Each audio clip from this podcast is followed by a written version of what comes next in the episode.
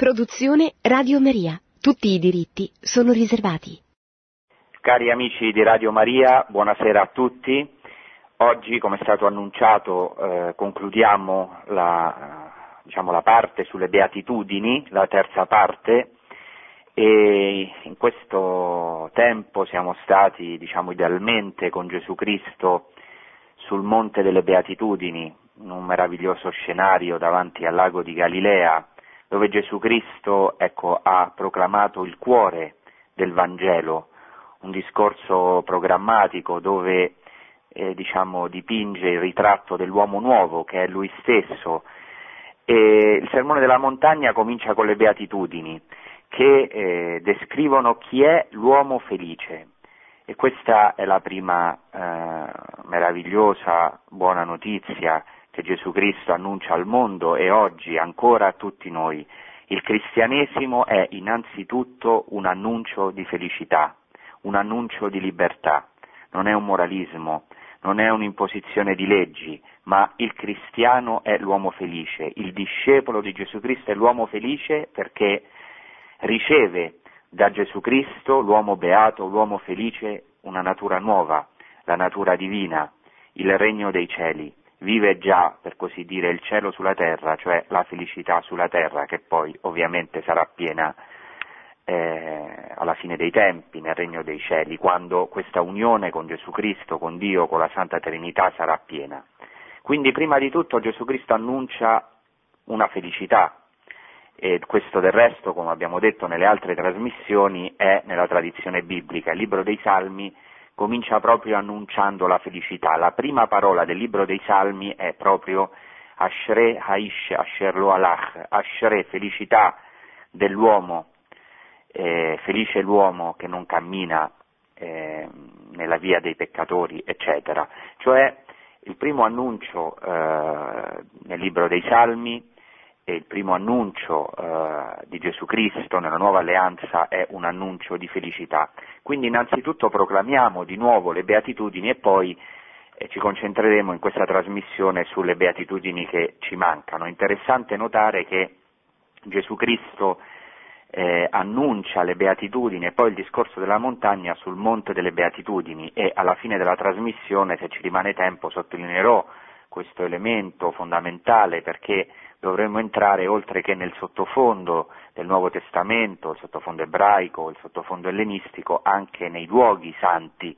Non è un caso che Gesù Cristo sale su un monte, questo l'abbiamo detto nella prima puntata che abbiamo dedicato alle beatitudini, e non è un caso che Gesù Cristo proprio in Galilea, che era il centro degli zeloti, cioè di coloro che lottavano per la liberazione del proprio popolo, eh, in forme diciamo più o meno violente, e proprio in Galilea Gesù Cristo annuncia questa, queste beatitudini e poi eh, l'amore ai nemici, una cosa totalmente rivoluzionaria ai suoi tempi e ancora oggi ai nostri tempi.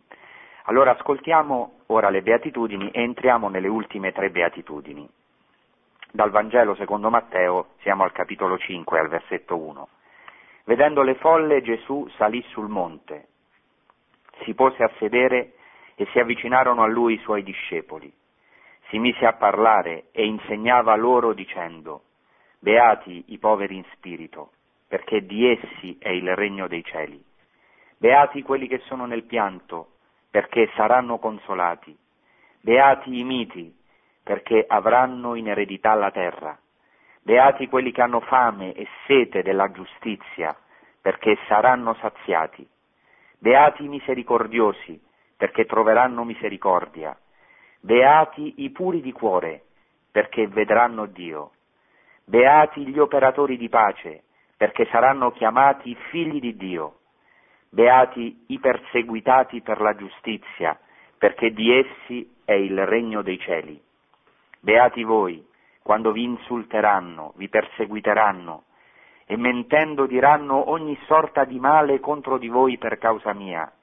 Rallegratevi ed esultate, perché grande è la vostra ricompensa nei cieli. Così infatti perseguitarono i profeti che furono prima di voi. Nove volte eh, Gesù Cristo dice qui beati, ma in realtà tradizionalmente le beatitudini sono considerate otto perché, come vedremo, diciamo, eh, il beati perseguitati per la giustizia e beati voi quando vi insulteranno, vi perseguiteranno, sono in realtà considerata un'unica beatitudine. Passiamo così subito alla sesta beatitudine. Beati i puri di cuore, perché vedranno Dio. Per eh, diciamo, entrare in profondità o diciamo, nel sottofondo di questa beatitudine dobbiamo eh, assolutamente eh, chiarire un concetto che è il concetto della purità. La purità è un concetto fondamentale nell'Antico Testamento e nell'ebraismo e qua basta diciamo, leggere il libro del Levitico, in particolare i capitoli dall'11 al 16 dove ci sono delle, proprie, eh, delle vere e proprie leggi di purità un ebreo si deve guardare da ogni impurità perché Israele è un popolo santo, è un popolo santificato, consacrato. Cioè non dobbiamo pensare che le leggi di purità sono solamente qualcosa di legalistico, eh, assolutamente no. Il popolo di Israele, in quanto popolo eletto, è un popolo diverso da tutti gli altri popoli. Si deve astenere certamente dal peccato, dall'idolatria, ma anche dall'impurità. Questa impurità che molte volte è certamente esteriore, è, deve essere in realtà un segno di una purezza interiore, di una santità.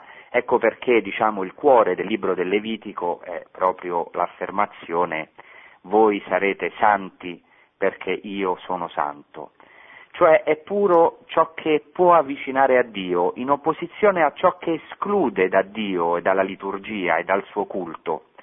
Quindi, eh, appunto nel Levitico in particolare, ma diciamo nell'Antico Testamento, nella Torah, cioè nei primi cinque libri del Pentateuco, ehm, si descrivono tutti i casi di impurità, in particolare di impurità rituale, cioè ciò che non permette di accostarsi al culto, alla liturgia, al Tempio. Ma nell'Antico Testamento si raffina questo concetto di purezza, in particolare nei profeti e questo è chiarissimo, basti pensare a Isaia, a Geremia, a Ezechiele, pensate per esempio a ciò che si afferma nel libro del profeta Isaia, quando si dice questo popolo mi onora con le labbra ma il suo cuore è lontano da me, poi continua in vano, eh, mi offrono un culto, cioè il vero culto è il culto del cuore, il culto interiore, è vano un sacrificio esteriore, è vana una purità esteriore senza una conversione del cuore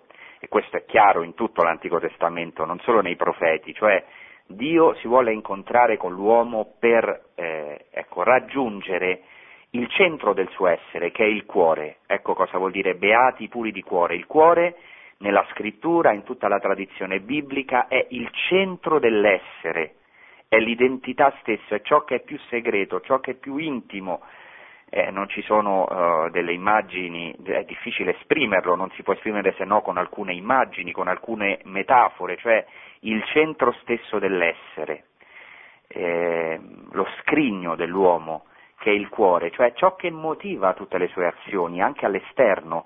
Ecco perché vedete, dobbiamo sempre vedere in tutta la scrittura una mirabile armonia tra l'Antico e il Nuovo Testamento. Dio ha cominciato a prescrivere alcune cose anche esteriori per aiutare l'uomo ad andare a ciò che è essenziale, perché ecco, ciò che è essenziale è veramente l'incontro tra Dio e l'uomo, l'unificazione del cuore, l'unione profonda, profondissima, più profonda che si può, tra Dio e l'uomo. Ecco perché i profeti cominciano a parlare della purificazione del cuore e in particolare anche della circoncisione del cuore, circoncidete il vostro cuore. Questa è un'immagine stupenda. Tutti sapete che cos'è la circoncisione, che è essenziale per l'ebraismo, cioè ciò che eh, permette a un ebreo di essere ebreo è innanzitutto l'alleanza, cioè il rito della circoncisione, che come sapete è un taglio nell'organo maschile dell'uomo eh, adesso questo taglio è interiore, è un taglio del cuore, è una consacrazione interiore, perché Dio vuole eh, una sola cosa, il cuore dell'uomo, vuole raggiungere il suo cuore. E poi questo, sapete, in Isaia, in Geremia, in Ezechiele in particolare si parla di questo cuore nuovo, di questa promessa che fa Dio, vi darò un cuore nuovo, metterò dentro di voi uno spirito nuovo, scriverò la mia legge nel vostro cuore. La legge non è stata scritta per, per rimanere in modo esterno sulla pietra o in un sacrificio esteriore o in un culto eh, marginale o esterno o tantomeno ipocrita, ma eh, per cambiare il cuore dell'uomo, per convertire il cuore dell'uomo. Solo Dio può cambiare, convertire il cuore dell'uomo, solo Lui può purificarlo. Ecco perché si dice nel libro dei Proverbi una frase stupenda, chi può dire ho la coscienza pulita, sono puro dal mio peccato? Ecco, questa è veramente la sapienza eh, di Dio, la sapienza della rivelazione, della scrittura. Nessuno è puro se non uno solo, Dio. Ecco perché cominciamo a comprendere questa beatitudine. Beati puri di cuore non è una condizione semplicemente dell'uomo, in cui l'uomo nasce. Essere puro di cuore non vuol dire essere ingenuo o essere puro come condizione, ma è un cammino.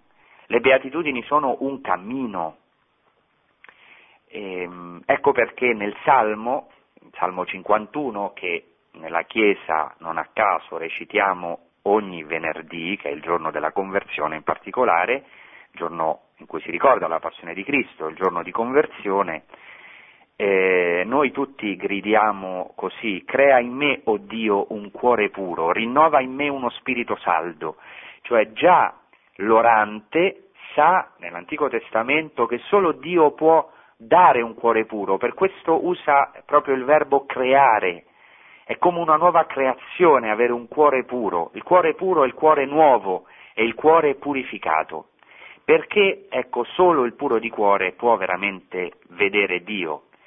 Questa beatitudine di Gesù Cristo, beati puri di cuore perché vedranno Dio, è saldamente ancorata o inserita nell'Antico Testamento. Nel Salmo 24 si dice chi salirà il monte del Signore? Chi starà nel suo luogo santo? Chi ha mani innocenti e cuore puro, e in ebraico bar levav, un cuore raffinato, un cuore puro, purificato. Ecco, e poi si spiega nel Salmo 24 e già qui entriamo ancora più in profondità per capire che cos'è il cuore puro, per cercare di approfondire, non ho ovviamente la pretesa né di spiegare né di esaurire le interpretazioni, perché chi as- di voi ascolta le, le, mie trasmissioni sa che ecco, eh, io sono dottore in Sacra Scrittura, ma mi considero sempre un dilettante. Nessuno può dire, diciamo, propriamente io sono un biblista, perché la Sacra Scrittura è un tesoro così grande che, ecco, ci tuffiamo in questa piscina e possiamo scorgere quello che lo Spirito ci illumina, eh, ma non possiamo esaurire, grazie a Dio, tutte le sue ricchezze. Andiamo più in profondità. Lo stesso Salmo, dopo aver detto chi è che può salire il monte del Signore e può stare nel suo luogo santo, cioè chi ha mani innocenti e cuore puro, spiega chi non si rivolge agli idoli, chi non giura con inganno. Cioè, il contrario del cuore puro attenzione, nella scrittura, attenzione, il contrario del cuore puro non è il cuore, diciamo, sporco, ma è il cuore doppio, è il cuore doppio. E ora entreremo proprio più in profondità in questo.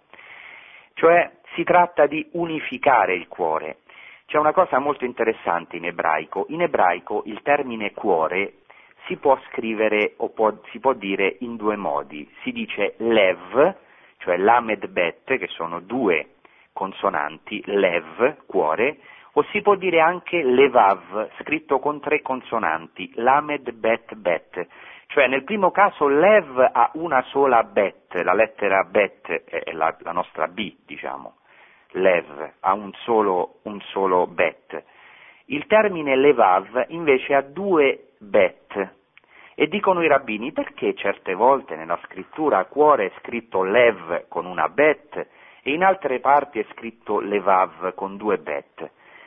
E loro dicono, siccome come sapete eh, entrano nei segreti della scrittura, anche nelle lettere, eh, convinti come sono, hanno questa convinzione di fede che la scrittura è ispirata anche nei suoi dettagli, era una convinzione che avevano anche i padri della Chiesa, che è nella tradizione della Chiesa, dicono è scritto alcune volte con due bet, altre volte con una bet perché le due bet rappresentano le due inclinazioni del cuore dell'uomo, l'inclinazione buona e l'inclinazione cattiva.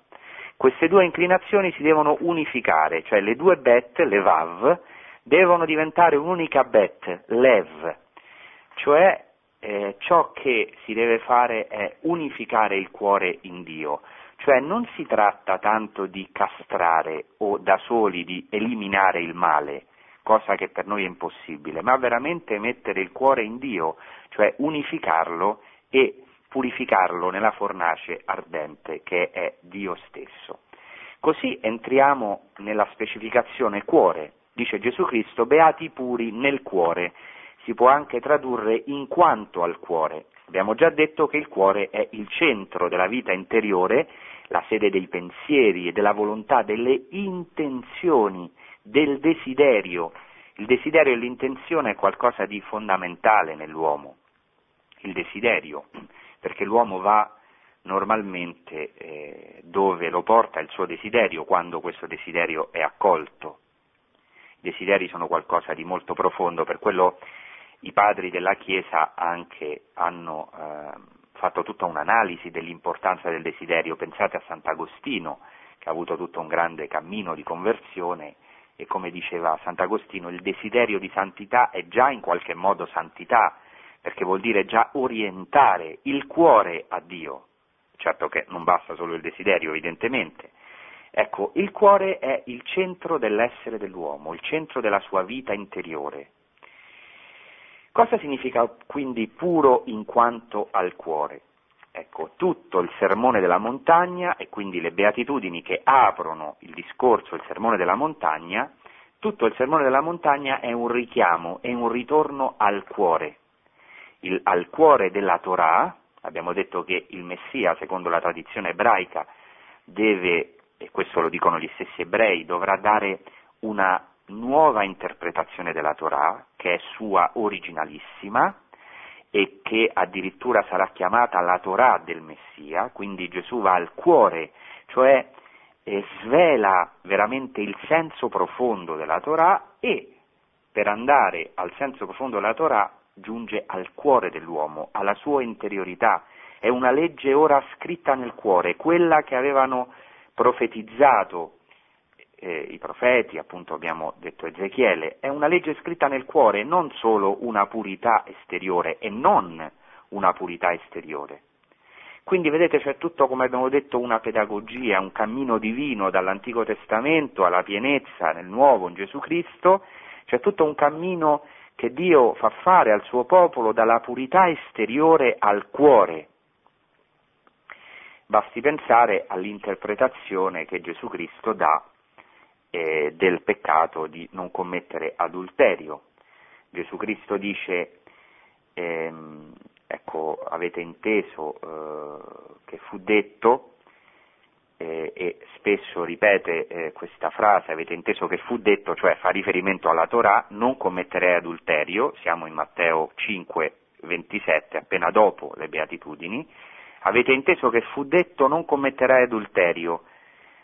Ebbene io vi dico, da un'interpretazione, non è un'opposizione, non è tanto un ma io vi dico, ma ebbene io vi dico, cioè io vi spiego questo comandamento, andiamo al cuore, non si tratta solo di un adulterio esteriore e poi nel cuore c'è di tutto, no, ecco cosa vuol dire andare al cuore della Torah, andare al cuore dell'uomo, capite, al cuore del comandamento, perché altrimenti una grande tentazione che possiamo avere, attenzione anche noi cristiani, è fermarsi alla legge, a quello che è lecito e quello che non è lecito e giocare sempre.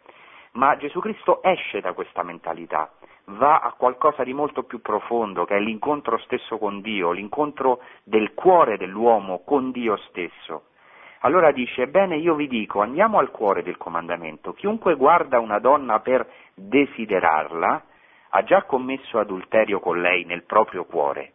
Questo ci sembra qualcosa di assolutamente impossibile da realizzare, ma è profondissimo, cioè Gesù Cristo va al desiderio, al cuore dell'uomo. Chiunque guarda una donna per desiderarla, cioè dice non si tratta qui di uno sforzo esteriore di non commettere adulterio, ma si tratta di ricevere un cuore nuovo, una natura divina, di rinascere dall'alto, lo dirà eh, a Nicodemo nel Vangelo di Giovanni. Allora, vedete che nel Sermone della Montagna si cita il cuore e tante volte vi sono eh, richiami al segreto all'interiorità, lo vedremo per esempio quando Gesù Cristo poco dopo parla del pre, della preghiera, del digiuno, dell'elemosina, ecco, eh, va contro una esteriorità, cioè un farsi vedere, ma il Padre tuo dice che vede nel segreto ti ricompenserà, cioè che vede nel più profondo, nel tuo cuore, e ancora nel Sermone della Montagna dirà una frase stupenda, eh, che potremmo stare un anno intero solo su questa frase, dopo aver detto non accumulatevi tesori sulla terra, accumulatevi invece tesori in cielo, conclude dicendo in Matteo 6:21 perché dov'è il tuo tesoro? Là sarà anche il tuo cuore, cioè il problema è dov'è il tesoro dell'uomo, il problema è dov'è il suo cuore. Quindi cosa significa cuore puro? Il cuore puro sottolinea la dimensione profonda della vita spirituale, in opposizione a una purità solo esteriore, l'abbiamo detto, ma soprattutto, e qui su questo ecco, vorrei insistere, il contrario di un cuore puro è un cuore doppio, cioè Gesù Cristo eh, eh, dice beati i puri di cuore perché vedranno Dio, ehm, in riferimento eh, ecco, al cuore doppio, cuore che è il contrario di un cuore puro. Che cos'è un cuore doppio? È un cuore in fondo idolatra, che da una parte serve Dio, ma in modo esteriore, per, ecco, come se fosse uno sforzo, come se fosse una legge, come se fosse un'imposizione esterna, eh, ma dall'altro segue i propri desideri, i propri progetti, i propri idoli. Eh, ecco perché Gesù Cristo, eh, ecco perché scusate, la scrittura, Deuteronomio 6, dice eh, lo Shema, Shema Israele, ascolta Israele, il Signore il nostro Dio, il Signore è uno, Adonai Echad, il Signore è uno, amerai il Signore tuo Dio con tutto il tuo cuore, cioè siccome Dio è uno, tu unificherai il tuo cuore, amerai il Signore tuo Dio con tutto il tuo cuore, cioè il cuore retto e puro è quello che non è diviso da nessuna riserva o da secondi fini o da finzioni ipocrite.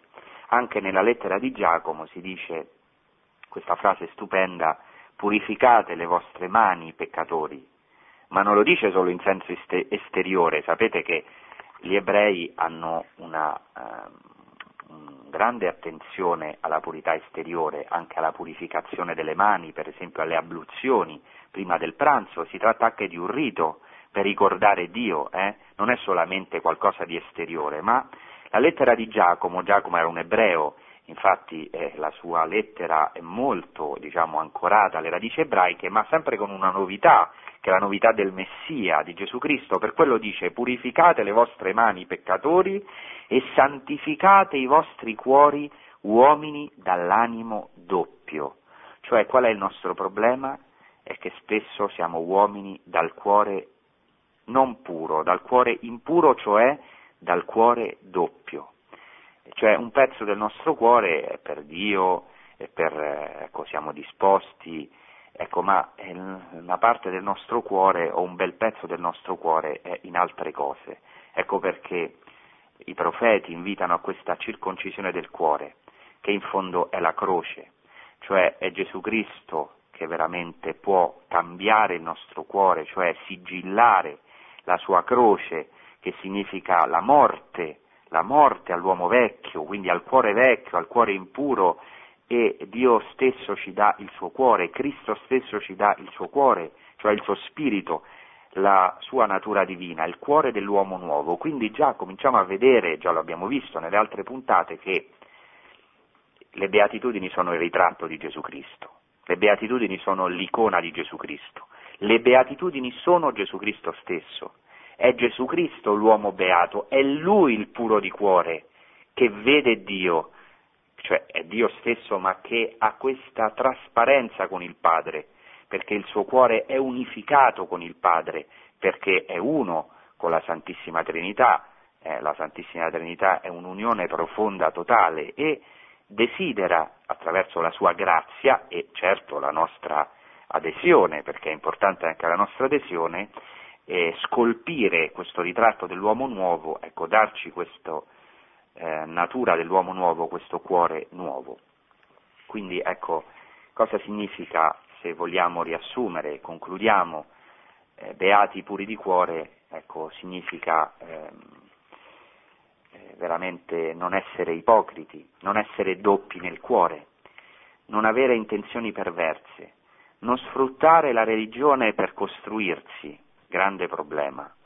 Ecco, spesso la religione è usata da noi, anche credenti, per costruirci, per realizzarci, eh, in fondo ecco, per eh, fare un idolo di noi stessi che è un pericolo, una tentazione grandissima, una tentazione molto sottile. Significa quindi non essere idolatri, cioè essere semplici di cuore, avere il cuore uno, ecco, cacciare rinnegare l'uomo vecchio, cacciare i pensieri mondani, carnali, diabolici, malvagi, impuri, chiedere a Dio soprattutto e ricevere, essere aperti a questa nuova na- natura, a questa purezza esteriore e interiore, che non vuol dire non essere deboli o non cadere mai, ma ecco essere santificati. Gesù Cristo, dice San Paolo, è diventato per noi giustizia, santificazione e redenzione è Lui la nostra purezza, è Lui la nostra santità. Ecco, chiedere, desiderare nel nostro cuore questo, quando vegliamo e quando dormiamo, di giorno e di notte. Avere il cuore puro significa non lasciarsi eh, contaminare dalla corruzione del mondo, perché anche siamo eh, attorniati ecco, dall'impurità, non nel senso che ci dobbiamo arroccare nel fondamentalismo, non sia mai, ne vediamo le conseguenze, non sia mai, il cristiano non ha mai paura del mondo, non ha mai paura di ciò che è esterno, perché dice Gesù Cristo, non ciò che è esterno contamina l'uomo, ma quello che è interno, quello che esce dal cuore contamina l'uomo. Ecco, allora che significa non lasciarsi contaminare dalla corruzione del mondo? Non avere un cuore doppio, non lasciare che il nostro cuore si attacchi al, a, alle cose del mondo, si attacchi agli idoli. Ecco, eh, desiderare questo essere retto, fermo, deciso, uno nel fare la volontà di Dio, costi quel che costi. In definitiva, tornare alle sorgenti pure del battesimo. Qual è la nostra purezza? Non è una purezza esteriore o una purezza che non attira il mondo di oggi, no. Queste sorgenti pure del battesimo sono una nuova nascita, attirano, la bellezza del battesimo attira necessariamente il mondo di oggi, perché il cristianesimo è essenzialmente è bellezza, è nuova vita, è, è ecco, ritornare a queste sorgenti pure. Significa quindi avere Gesù Cristo, l'unico puro, nel nostro cuore, cioè essere uniti a Cristo. Solo così ecco, possiamo unificare il cuore. È chiaro che è un cammino, non è cosa di un attimo questa unificazione del cuore, perché abbiamo delle resistenze, abbiamo una lotta, dice San Paolo, che tutti abbiamo una lotta tra i desideri della carne e i desideri dello spirito. Bene, abbiamo finito la sesta beatitudine, concluderemo con le ultime due un pochino più velocemente, ma prima eh, facciamo un breve intervallo musicale.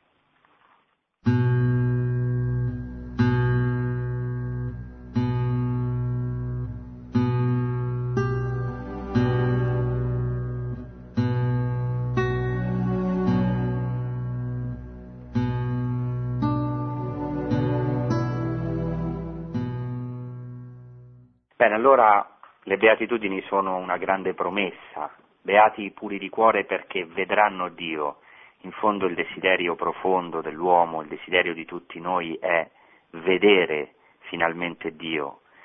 Ecco, beati i puri di cuore perché un giorno vedranno Dio e questo eh, può avvenire già in questa terra.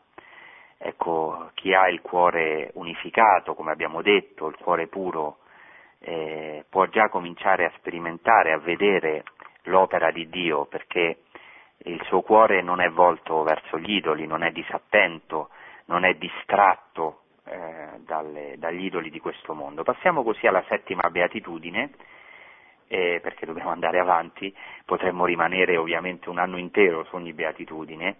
La settima beatitudine dice beati gli operatori di pace, perché saranno chiamati figli di Dio.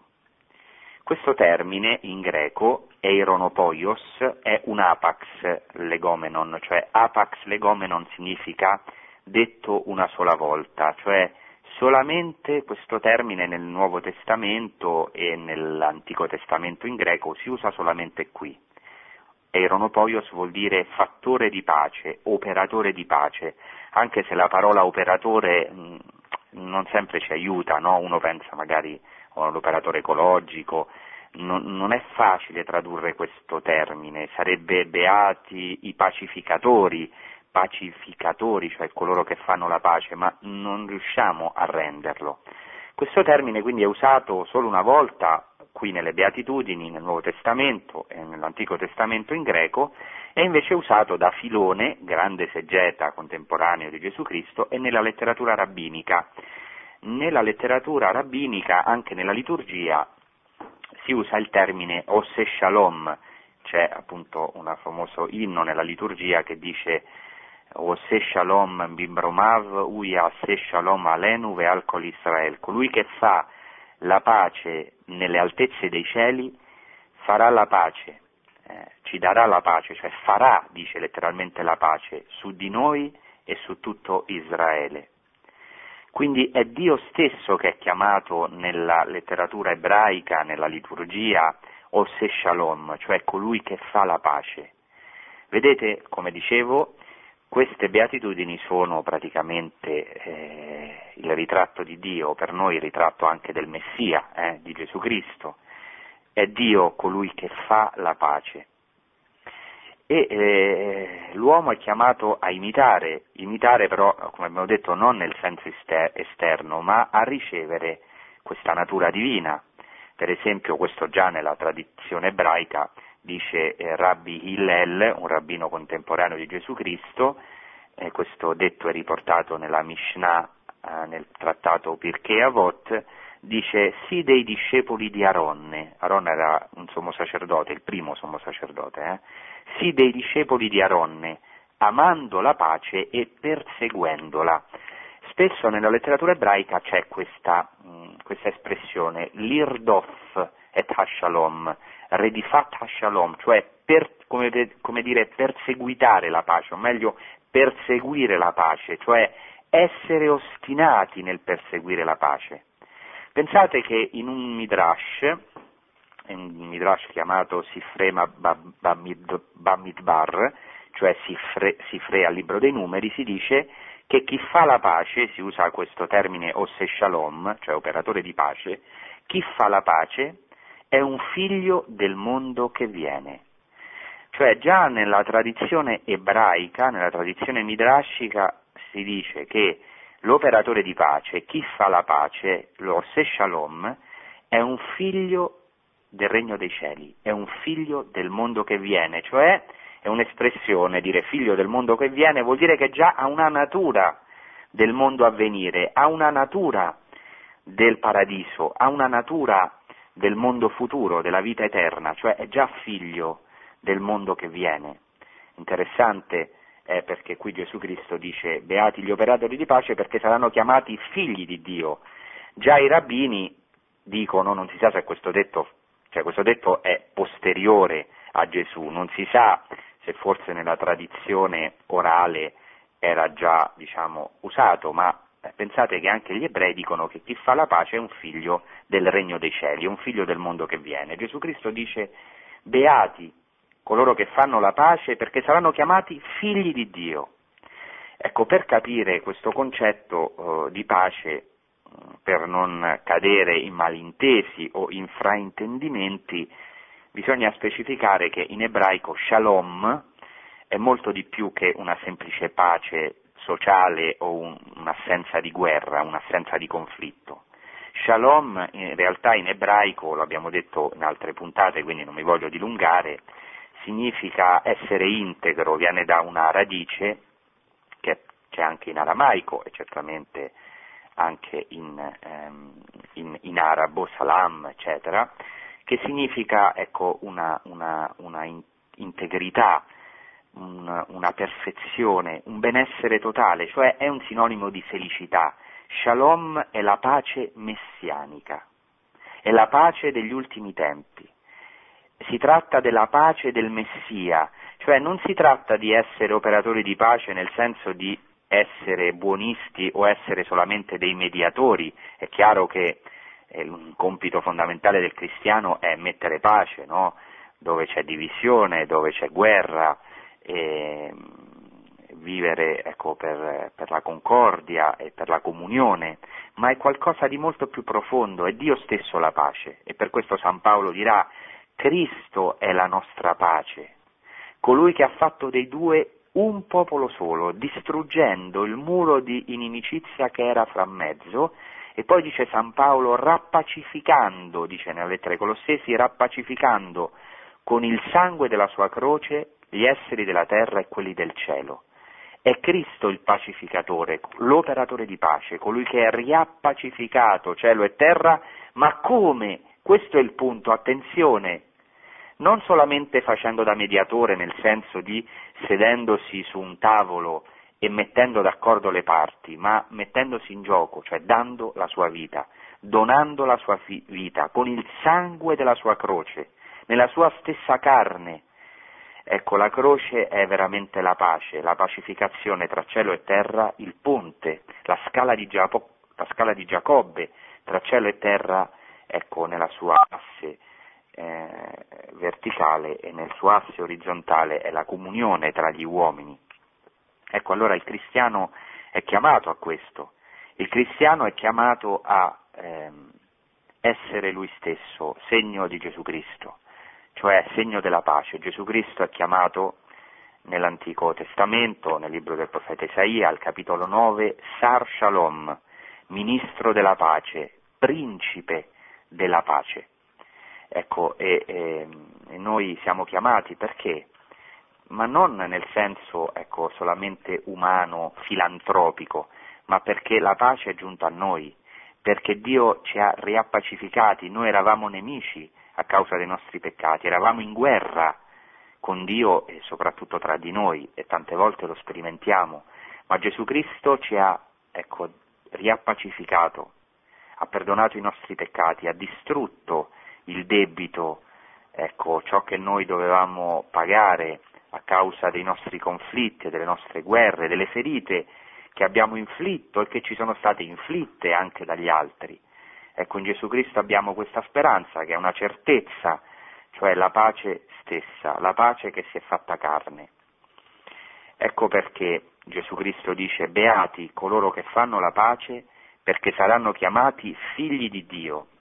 E qui c'è un chiaro parallelismo con Matteo 5:45, cioè poco dopo, nello stesso discorso della montagna, dirà Gesù Cristo,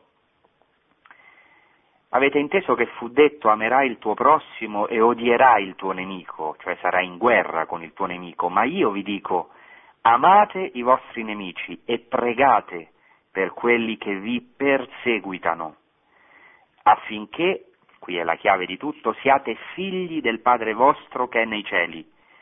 Egli fa sorgere il suo sole sui cattivi e sui buoni e fa piovere sui giusti e sugli ingiusti. Allora, secondo Gesù Cristo, i figli del Padre, cioè i figli di Dio, fi- i figli del Padre Celeste, sono coloro che hanno questa grazia, compiere questa parola, amare i nemici. Vedete come non c'è pace ecco, se non eh, in questa verità che Cristo ha incarnato e che ci vuole donare gratuitamente, nell'amore ai nemici, nell'amore totale, nella donazione totale, perché la violenza e la guerra del mondo non può essere fermata da un'altra violenza. Nella croce di Cristo eh, si ferma la violenza del mondo, l'ingiustizia del mondo e viene ecco, trasformata, ribaltata, ecco, perché Gesù Cristo è Dio, ed è l'unico veramente che è capace di convertire, cioè questo convertitore, convertire il male del mondo in salvezza, in redenzione, convertire l'ingiustizia, la persecuzione, ehm, ecco, più grande, l'ingiustizia più grande della storia del mondo, convertirla in salvezza, in redenzione. E così, visto che non abbiamo tanto tempo, passiamo all'ultima beatitudine, che ecco, ora si capisce perché è una esplicitazione o una progressione delle altre beatitudini. I padri hanno sottolineato come c'è una certa progressione nelle beatitudini fino al culmine di quest'ottava beatitudine. E questo forse ci può un po' scandalizzare, cioè che cos'è la felicità per Gesù Cristo? La felicità somma l'insulto, la persecuzione. Dice quest'ultima beatitudine, beati perseguitati per la giustizia, perché di essi è il regno dei cieli. Beati voi, e qui passa al voi, ora è la prima volta, in tutte le beatitudini dice beati i, beati come delle categorie di persona, ora dice Gesù Cristo beati voi, si sta rivolgendo alle folle, in particolare ai suoi discepoli, beati voi, cioè si sta rivolgendo a noi oggi, beati voi quando vi insulteranno, vi perseguiteranno e mentendo diranno ogni sorta di male contro di voi per causa mia. Rallegratevi ed esultate, perché grande è la vostra ricompensa nei cieli. Così infatti perseguitarono i profeti che furono prima di voi. Non abbiamo molto tempo, però ci potremmo chiedere come è possibile chiamare felici i perseguitati. Ecco, siamo in un tempo anche di persecuzione per i cristiani, di martirio, come è possibile? Beh, dice già la tradizione ebraica, dice già il Talmud, nel trattato Baba Kamma eh, 93a, dice è meglio essere perseguitati che perseguitare. Già lo hanno intuito gli ebrei, che hanno questa grazia di aver ricevuto ecco, le scritture, la Torah, i profeti, gli scritti, sono arrivati a questa sintesi. È meglio essere perseguitati che perseguitare. San Giovanni Crisostomo, eh, visto vorrei citare anche un padre della Chiesa in questa trasmissione, dice non è possibile, infatti, qua cito, eh, due volte lo ripete e cito, non è possibile, infatti, non è possibile che chi pratica la virtù non abbia molti nemici. Guardate, qui c'è un parallelismo tra la prima e l'ultima beatitudine. Nella prima beatitudine si dice beati i poveri in spirito perché di essi è il regno dei cieli cioè specifica una categoria di persone a cui appartiene il regno dei cieli. E nell'ultima beatitudine ancora si dice beati perseguitati per la giustizia e si dice ancora perché di essi è il regno dei cieli, cioè si descrive un'altra categoria a cui appartiene il regno dei cieli, il regno dei cieli è loro, cioè cosa voglio dire con questo? Che ora si specifica chi è il vero povero, attenzione, è chiaro che anche i poveri materialmente vivono ingiustizie, persecuzioni, eh, non voglio negare ovviamente che anche la povertà materiale eh, rientra in queste beatitudini, ma non è semplicemente il perseguitato o il povero così normalmente, in senso banale, ma il povero in spirito è il perseguitato, ma non il semplice perseguitato, ma il perseguitato a causa della giustizia. Ma attenzione, di che giustizia si parla? lo spiega Gesù Cristo subito dopo, perché dopo aver detto beati perseguitati a causa della giustizia, dice beati voi quando vi insulteranno, vi perseguiteranno, eccetera, per causa mia, cioè la giustizia è Gesù Cristo. Vedete come tutte le beatitudini sono complementari, cioè beati perseguitati a causa della giustizia, a causa del Vangelo, a causa di Gesù Cristo, è chiaro che tutti coloro che operano con giustizia, anche se non sono cristiani, anche se sono di altre religioni, ecco, per noi cristiani sono eh, eh, ecco, ispirati o ecco, sono immagine di Dio, ehm, ehm, mostrano la verità di Dio anche se non sono cristiani, ma quanto più chi soffre a causa della giustizia che è Cristo, della giustizia della croce, cioè del Vangelo. E guardate, qui forse c'è qualcosa che ci scandalizza, meglio, spero che non ci scandalizza, che ci sconvolge, perché Gesù Cristo, come ho già detto, non è venuto a dirci semplicemente quello che ci piace o quello che già pensiamo, ma è venuto anche a scardinare i nostri schemi, a cambiare le nostre idee. Idee, eh, eh, diciamo nella radice eidos in greco, eh, viene idea ma viene anche idolo, perché spesso ci facciamo un idolo delle nostre idee, di ciò che pensiamo di Dio, di, interpretiamo il Vangelo così come pensiamo, così come noi immaginiamo, ma il Vangelo è molto chiaro. Cioè qui Gesù Cristo dichiara felici i perseguitati, cioè il culmine della felicità è la persecuzione. Sembra un paradosso, ma San Francesco d'Assisi l'ha capito molto bene. C'è un racconto che ora non posso dirvi, spero che lo conosciate, della perfetta Letizia, dove San Francesco chiede, frate Francesco chiede a frate Leone qual è la perfetta felicità, la beatitudine, cioè la perfetta letizia. Elenca un certo numero di opere che potrebbero fare eh, lui, i suoi discepoli francescani e dopo dice che eh, non è questo perfetta letizia. La vera perfetta letizia è subire persecuzioni ingiustamente, cioè se frate Francesco e frate Leone tornano in monastero, non lo riconoscono nonostante lui sia il fondatore eh, appunto dell'ordine e, se lo cacciassero e se lo bastonassero, lo lasciassero all'aperto tutta la notte insultandolo, dice Francesco d'Assisi, questa era la sua opinione e l'ha vissuta, che questa era la perfetta felicità. Perché? Sono forse pazzi i cristiani? Ecco, attenzione che già Platone, che non era un cristiano, ma ecco, ha ricevuto diciamo, delle illuminazioni da Dio, Platone nella Repubblica dice che se c'è un giusto, un vero giusto, dovrà essere perseguitato, perché dovrà essere testata la sua giustizia affinché non si veda che agisca per interesse. In altre occasioni ho proprio citato questo passo famosissimo in cui dice che addirittura se c'è un giusto sarà torturato, sarà insultato e sarà impalato, cioè sarà messo in croce.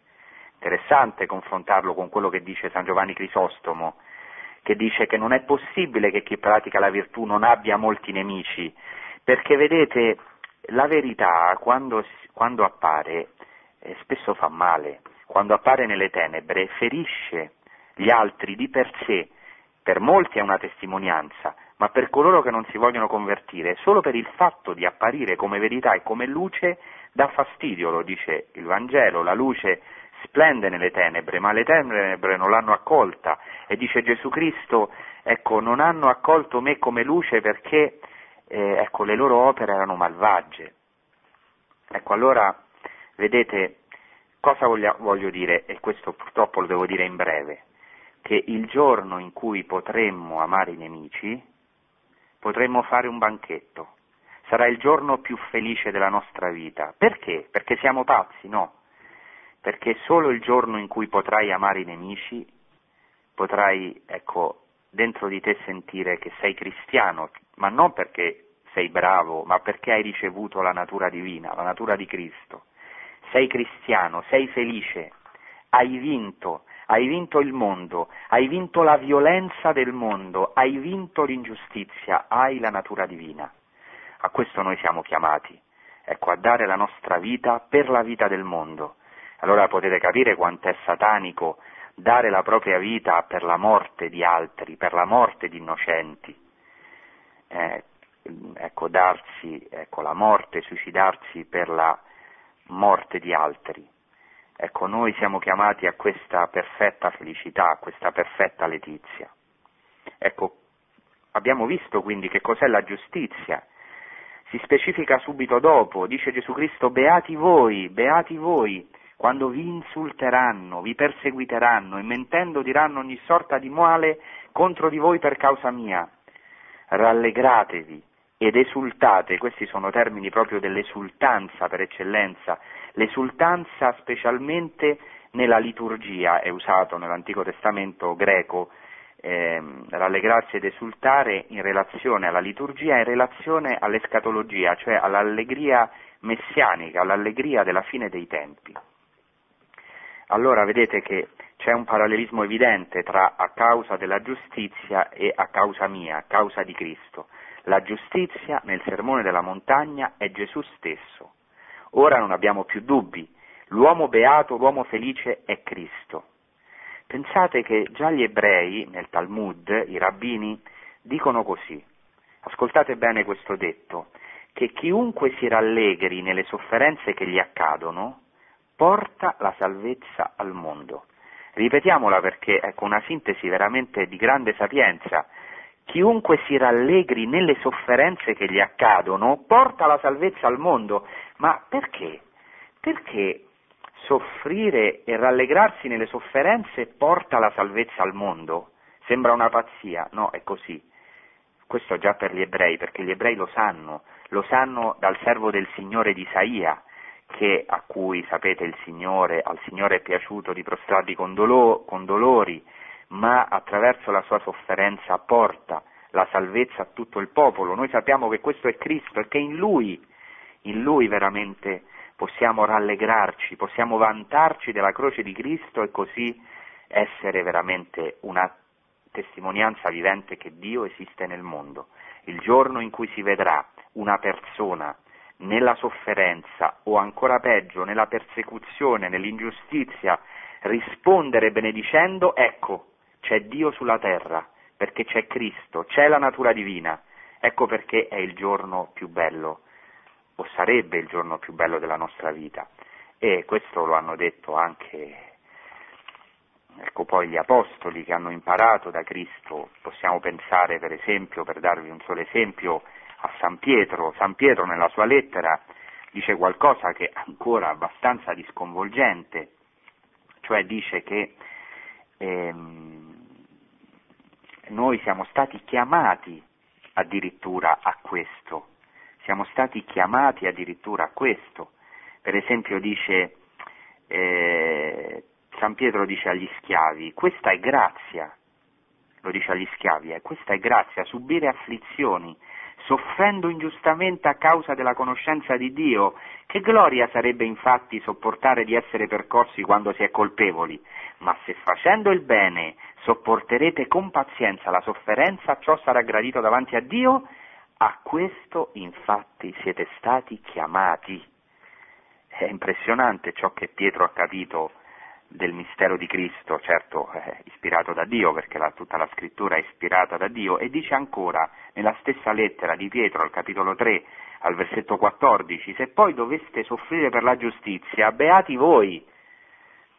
Eh, anche lo stesso Pietro che è fuggito davanti alla croce, però ha capito che questa è la verità. Tante volte non ce la facciamo a viverla, certo, ma Ecco, questa è la verità che attrae il mondo, la bellezza di Cristo, la bellezza di Cristo che non resiste al male, che prende su di sé, questo è il punto, l'ingiustizia, la violenza del mondo e la distrugge in sé. E ecco, per concludere, visto che già eh, diciamo, il tempo è tiranno, ecco, vorrei dire che questa ultima beatitudine eh, ci pone davanti alla nostra verità, cioè vale a dire ci fa vedere quanto molte volte siamo lontani, siamo lontani da, da questa verità di Cristo, dall'amore ai nemici, dal non resistere al male, dal rallegrarci ed esultare addirittura, saltare di gioia nelle persecuzioni.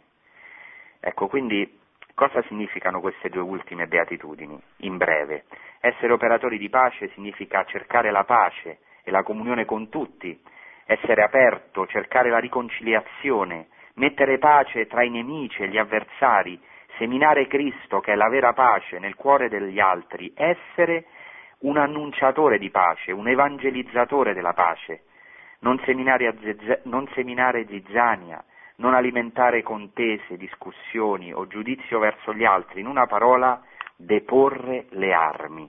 E qui c'è un collegamento con essere perseguitati, Cristo ha steso le sue braccia, si è arreso, ha deposto le armi.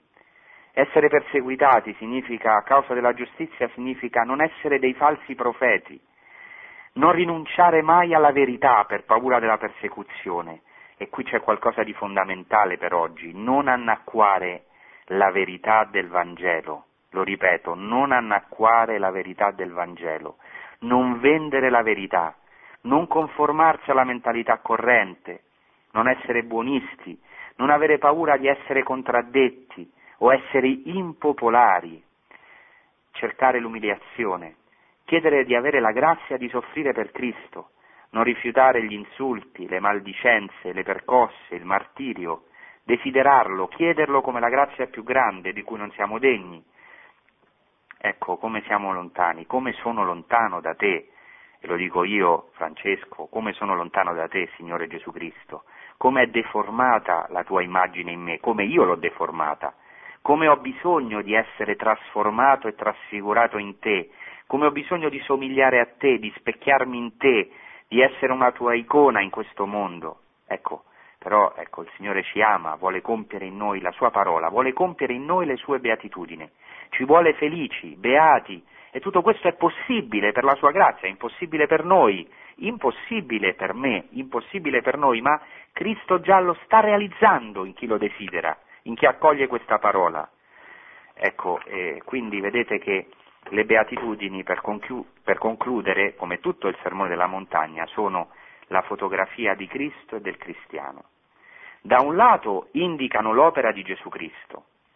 Attenzione, è Gesù Cristo colui che possiede il regno, che ha ereditato la terra, che è consolato, che vede Dio perché ha un'intimità con il Padre, è Dio stesso e ha intimità con il Padre, ma dall'altro è Lui il povero, il mite, l'afflitto, l'assetato e l'affamato, è stato infatti assetato e affamato, assetato nella croce, è Lui che fa la pace, è Lui il perseguitato, colui che è stato insultato, eh, hanno mentito contro di lui, eh, ecco, è stato disonorato. Vedete allora che qual è la chiave di tutto per concludere? È l'unione di Cristo con i discepoli, per quello nel, quando sale sul monte Gesù si avvicinano le folle e Gesù eh, chiama i suoi discepoli vicini, perché il punto è diventare discepoli di Cristo. L'unione di Cristo con i discepoli è totale. Per questo il sermone della montagna non è un'utopia, le beatitudini non sono un'utopia, proprio perché il regno di Dio, cioè Dio stesso, è arrivato con Gesù. E ora il cristiano può, tra virgolette, possedere il regno, cioè essere unito a Dio stesso. Quindi le beatitudini non sono uno sforzo, ma come ha detto Papa Francesco, le beatitudini sono, ecco, le leggi dei liberi, le leggi dell'uomo libero, liberato, che ha una nuova natura. Ecco, è chiaro che il compimento delle beatitudini, eh, da un lato, già cominciano su questa terra e poi saranno pieni nella ricompensa celeste, nel regno dei cieli, che ci, attenda, che ci attende, a cui tutti siamo chiamati ad entrare. Allora, per concludere, vedete, le beatitudini non sono un messaggio universale per tutti gli uomini di buona volontà, né un proclama sentimentale di Gesù tra i fiori della Galilea, né hippie, né un vago programma massonico di altro genere, cioè qualcosa che è valido per tutte le religioni ed indirizzato ai costruttori della pace universale. Certo, ci sono uomini di buona volontà in tutte le religioni, grazie a Dio, e tutti siamo con, mm, chiamati a contribuire alla pace, ma è molto di più, è molto di più. Ecco, Cristo è il Messia, con lui è arrivata veramente la pace messianica. Egli è da un lato il mediatore della beatitudine, perché con lui si è avvicinato il regno dei cieli, è lui il consolatore, colui che dona la misericordia e che manifesta queste viscere di misericordia di Dio. Egli è colui nel quale siamo chiamati figli di Dio, è colui che ci rende eredi della terra, dall'altro è lui il povero in spirito, l'afflitto, il mite, colui che fa la pace, il misericordioso ed il perseguitato. Ecco, e noi discepoli di Cristo siamo chiamati a essere un'immagine del Messia, ad avere la sua natura. Quindi tutto questo esclude un'interpretazione prettamente sociale delle beatitudini che purtroppo spesso è in voga ed è presente anche nei commentari. Cioè il povero in spirito è beato non semplicemente perché è povero, ma perché possiede la natura del Messia, perché è povero di sé e ha il tesoro eh, che è Dio stesso, cioè ha il tesoro della natura divina in sé. E quindi vedete, non si può nemmeno dire che le beatitudini proclamate da Gesù sono semplicemente riprese da, dall'Antico Testamento come se Gesù fosse solo il più grande dei rabbini, no. La grande novità delle beatitudini è costituita dalla novità dell'arrivo del Messia, che dà la definitiva interpretazione della Torah, perché è il Dio con noi. Ecco, vedete, quindi le beatitudini non sono neanche un messaggio moralistico che possiamo compiere con i nostri sforzi o una descrizione delle virtù come solamente, cioè come se fosse compito delle forze esclusive dell'uomo essere mite, essere operatore di pace. No, sono una meravigliosa promessa, sono la nostra icona, sono ciò che Dio vuole compiere in noi, la natura dell'uomo celeste, la natura dell'uomo delle beatitudini, che l'uomo non può pensare di ricevere se non si fa discepolo del Messia, di Gesù Cristo nostro Signore. E l'ultima cosa che voglio dire è che se voi ora, alla fine di queste puntate o di questa puntata, rileggete il Magnificat di Maria, oggi è proprio la memoria della Beata Vergine Maria Regina, potete vedere come dietro il Magnificat di Maria ci sono già le beatitudini, cioè Maria nel suo cantico meraviglioso, eh, ecco, eh, fa una sintesi dell'Antico Testamento e ha passato anche a Gesù questo spirito delle beatitudini. Infatti nel Magnificat si parla di questo rovesciamento, ecco che si, parla, si dice proprio che eh, Dio ha, ha, spiegato la potenza del suo braccio, ha rovesciato i potenti, ha innalzato i miti, gli umili, ha ricolmato di beni gli affamati, Cristo dirà beati i poveri, beati gli umili, beati gli affamati.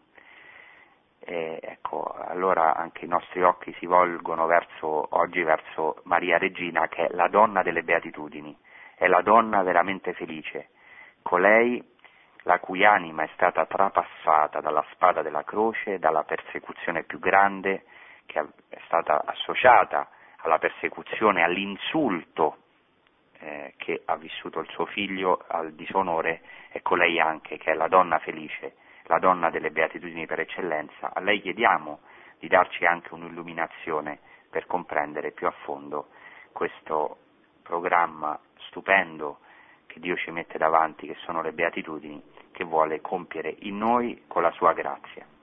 Bene, a questo punto abbiamo terminato, vi ringrazio per la pazienza e passiamo ai vostri interventi telefonici.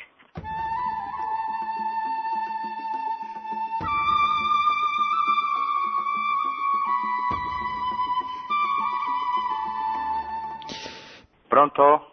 È pronto? Buonasera. Pro- buonasera, Irene da Palermo. Don Giosuè, io mm, volevo, mm, ho dovuto scrivere due righe perché sono completamente sfasata. Posso leggerle mm, o vuole che gliele spiego? No, sì, basta che sia breve perché oggi non abbiamo sì. molto tempo che dobbiamo no, no, no, prima. sono proprio righe. E parlo dei beati in spirito, i poveri, beh, i beati poveri in spirito. Mi affido praticamente a Dio perché Lui conosce i nostri cuori, no, Padre?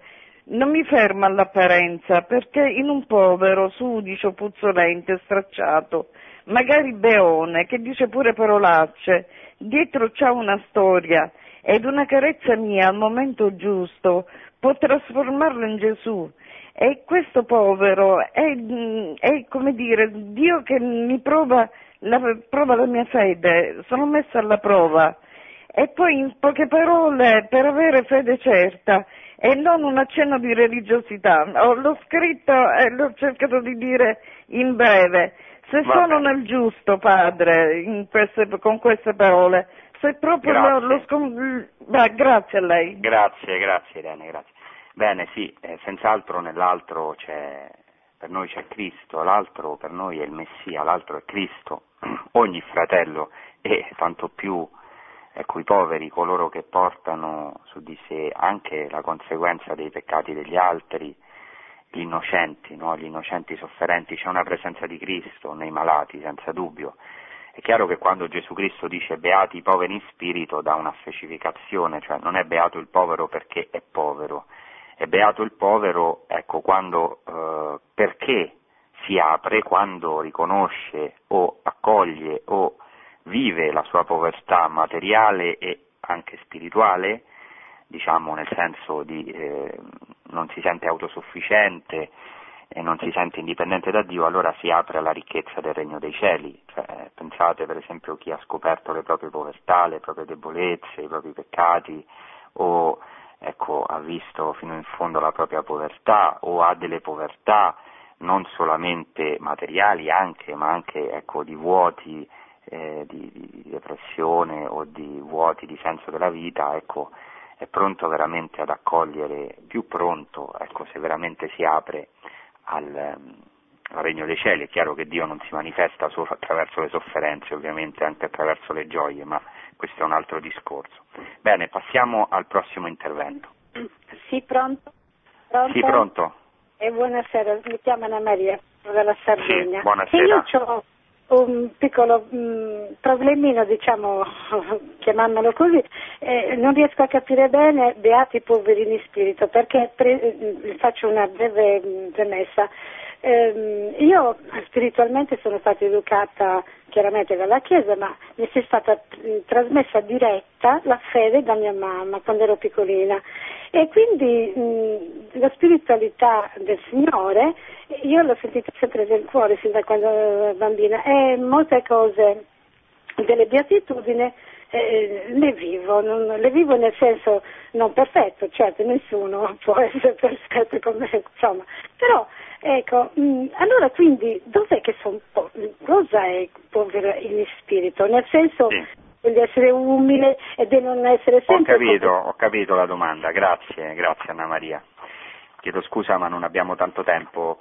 Ehm, allora, eh, io ho fatto, nella prima puntata ho parlato di questo, quindi non posso diciamo, adesso ripetere, ho cercato di spiegare cosa significa beati i poveri secondo la dicitura di Luca e beati i poveri in spirito. È chiaro che non si intende beati i poveri nella spiritualità o poveri in cose spirituali, eh, vuol dire i poveri in quanto allo spirito. Eh, io quindi rimanderei mh, la risposta alla domanda perché l'ho articolata abbastanza, se è possibile anche nell'archivio di Radio Maria si possono scaricare le puntate, basta scaricare la beatitudine prima parte e quindi facilmente si può trovare la risposta. Allora chiedo un po' di pazienza ad Anna Maria se può diciamo, ricercare almeno quello secondo la mia interpretazione, ma anche l'interpretazione che ho seguito in particolare ecco, dei, presa dalla tradizione della Chiesa e dai padri della Chiesa. Bene, grazie, passiamo al prossimo intervento. Sì, pronto? Pronto? Esco da Napoli. Sì. Sì. Padre, mi perdonino per il disturbo le catole. Io ho telefonato per, diciamo, fare una piccola testimonianza. Lei prima mi diceva di uh, amare i propri nemici. Io purtroppo ho un grosso problema con mia sorella, la quale praticamente eh, ha fatto delle scelte di vita, non si vuole convertire, vuole, sta, vuole vivere nel peccato, tutte le sue azioni che lei compie quotidianamente, non solo ha compiuto ma continua a compiere quotidianamente, non vengono da Dio ma vengono dal demonio mia sorella a me mi ha distrutto economicamente, io sono Va una bene, persona... eh, però, però, dovrebbe andare al dunque perché oggi non abbiamo tanto tempo che dobbiamo dare spazio. soltanto una domanda. Qual è la sua domanda? Come... Cioè, suo... la sua domanda qual come è? Si può, come si può amare una persona che purtroppo vuole stare nel peccato e non si vuole convertire? Benissimo, grazie, eh. chiedo scusa, grazie Francesco. Bene, eh, innanzitutto diciamo, la premessa eh, secondo me è stata un pochino dura dell'ascoltatore, anche se capisco che ci possono essere delle ferite molto grandi, tutto lo capiamo, però diciamo, eh, il fatto che non si vuole convertire, eh, questo noi non sappiamo, nel senso che eh, questo è un dialogo profondo tra Dio e l'uomo, cioè non possiamo giudicare le intenzioni del cuore, certo possiamo vedere i fatti, eh, come si fa se una persona non si vuole convertire? È quello che ha fatto Dio con noi, perché tante volte anche noi non ci siamo voluti convertire o siamo caduti, ecco, molti di noi o forse tutti noi, ecco, nessuno di noi è giusto. Se siamo qualcosa è grazie alla grazia, no? poi capisco che però le cose, le ferite che riceviamo sono molto più complicate e non posso risolverle così in una risposta telefonica evidentemente, però eh, io consiglio anche all'ascoltatore no? anche di farsi aiutare perché eh, c'è sempre speranza e allora quello che cosa possiamo fare in questi casi? Eh, se Dio ci dà la grazia, se noi anche lo vogliamo, fare quello che ha fatto Gesù Cristo, cioè eh, offrire il male che riceviamo per la conversione, per la salvezza dell'altro sapendo che se agisce così non è perché è malvagia l'altra persona, ma perché ecco, tutti possiamo essere ingannati dal demonio, diciamo così, però non demonizzare l'altro, questo è proprio il segreto, cioè credere che l'altro possa essere ingannato dal demonio come noi possiamo esserlo, ci aiuta anche a giustificare l'altro, a sperare veramente che l'altro possa intraprendere un cammino di conversione. Ecco, chiediamo soprattutto la grazia di non giudicare, di amare veramente perché solo così veramente possiamo aiutare l'altro, certo correggerlo con amore quando possiamo, ma quando è impossibile, quando un altro non l'accetta, non ci resta altro di fare come Cristo, cioè offrire le nostre sofferenze, offrire con Cristo le nostre ferite per la salvezza, la redenzione, la, la conversione dell'altro. Passiamo al prossimo intervento. Padre? Sì? Buonasera. Pronto, buongiorno, mi hanno detto di essere veloce, allora sono sintetico. Le chiedo un consiglio. Allora, io per vari motivi ho fatto un inferno di ben 54 anni, più praticamente così. Dopo 4 anni di tentativi mancati vado a Meggiugori. Tornato da Meggiugori sono prigioniero di un incubo. La preghiera che faccio è inconcepibile, totale, assoluta, 300 ore al giorno. Mi dà un consiglio su Bene, quello che consiglio è che cercarsi un cammino di fede serio, eh, affidarsi diciamo, a qualche sacerdote, eh, fare ovviamente una confessione approfondita, parlare di queste cose perché ovviamente io non posso dare, è un po' difficile dare dei consigli spirituali per telefono in così breve tempo, perché bisognerebbe conoscere la realtà della persona e si rischia di essere sempre superficiale, quindi consiglio all'ascoltatore che ha fatto la domanda ecco, di veramente accostarsi eh, una chiesa, conoscere, ecco, andare a parlare con un buon sacerdote e anche fare dei cammini di fede, che oggi ci sono dei cammini molto belli, io per esempio ho un cammino di fede che mi ha, che mi ha aiutato, che mi ha salvato, mi ha liberato da moltissime cose in cui Gesù Cristo veramente ha agito, quindi non trovo diciamo, consiglio migliore. Bene, passiamo al prossimo intervento. Buonasera padre, sono Carla buonasera. da Moncia. Sì, buonasera. Volevo chiederle che cosa vuol dire beati puri di cuore, l'ascolto per radio. Bene, eh, eh, l'ho appena spiegato in realtà perché la prima parte della trasmissione ecco, è stata proprio dedicata ai puri di cuore, quindi penso che tra poco o oggi o domani già sarà pronta nell'archivio eh, la puntata che potete scaricare perché non posso ovviamente ripetere tutto quello che ho detto nella prima parte della trasmissione. Bene, passiamo al prossimo intervento. Pronto? Padre Francesco? Sì, buonasera. Buonasera. Senta, io molto brevemente le dico questo, che è un periodo, nonostante io frequenti da tanti anni, ho 43 anni la fede, ho una famiglia e tutto quanto, mi sento molto eh, perseguitata, diciamo, a livello proprio eh, della fede, parlando di fede, eh, proprio parlando di Gesù Cristo, tutto questo soprattutto dalla mia famiglia d'origine. Questo non significa che io sono una santa, eh, in breve le dico che anch'io ho avuto e ho fatto degli sbagli, eh, ogni volta che magari però provo a parlare di fede non so come comportarmi perché dall'altra, dall'altra parte mi sento accusata, tu mi parli di Dio, eh, quindi non so come comportarmi in poche parole. Per... Bene, eh, beh, in questo caso diciamo eh, non è facile perché specialmente se eh, si sono fatti precedentemente degli errori e dopo ci si è accostati alla fede più profondamente, eh, sapete che nessuno è profeta in patria, quindi tante volte eh, i familiari ci possono rinfacciare gli errori fatti e non credere veramente alla nostra conversione. Allora ecco, io penso che la cosa migliore in questo caso sia accettare delle persecuzioni come un onore che Dio ci dà e e veramente continuare il proprio cammino di conversione, aspettare che gli altri anche vedano i frutti, un giorno lo, lo capiranno, dobbiamo accettare che ecco, noi per il fatto di essere cristiani, anche forse per i nostri peccati passati un pochino, ecco, dobbiamo anche ricevere delle incomprensioni, delle sofferenze di chi ci sta intorno. Ecco, la cosa migliore è cercare di non giudicare, di non recriminare, chiedere a Dio veramente che ci dia questa grazia di essere testimoni in questo mondo dell'amore, della misericordia di Gesù Cristo, della sua luce, sapendo che anche Dio si vuole servire di noi per essere strumenti per le altre persone, per quelli che ci sono intorno, per i nostri familiari, nella nostra debolezza. Eh? perché anche dobbiamo accettare che spesso ecco, non riusciamo ad accettare le ferite degli altri, gli insulti degli altri o le persecuzioni degli altri o alcune volte viviamo come persecuzione quello che non è assolutamente persecuzione perché siamo molto fragili, però sapendo che Dio è più grande anche di tutto questo, colui che ci ha scelti è più grande del nostro cuore, è più grande dei nostri limiti, delle nostre incapacità, dell'incapacità tante volte di trasmettere quello che noi vorremmo veramente agli altri.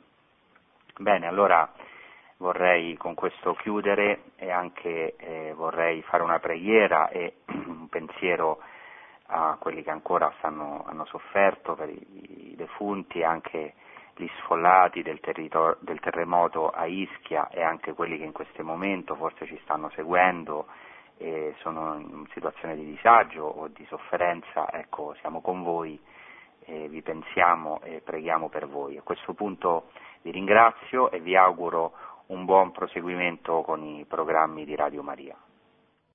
Produzione Radio Maria. Tutti i diritti sono riservati.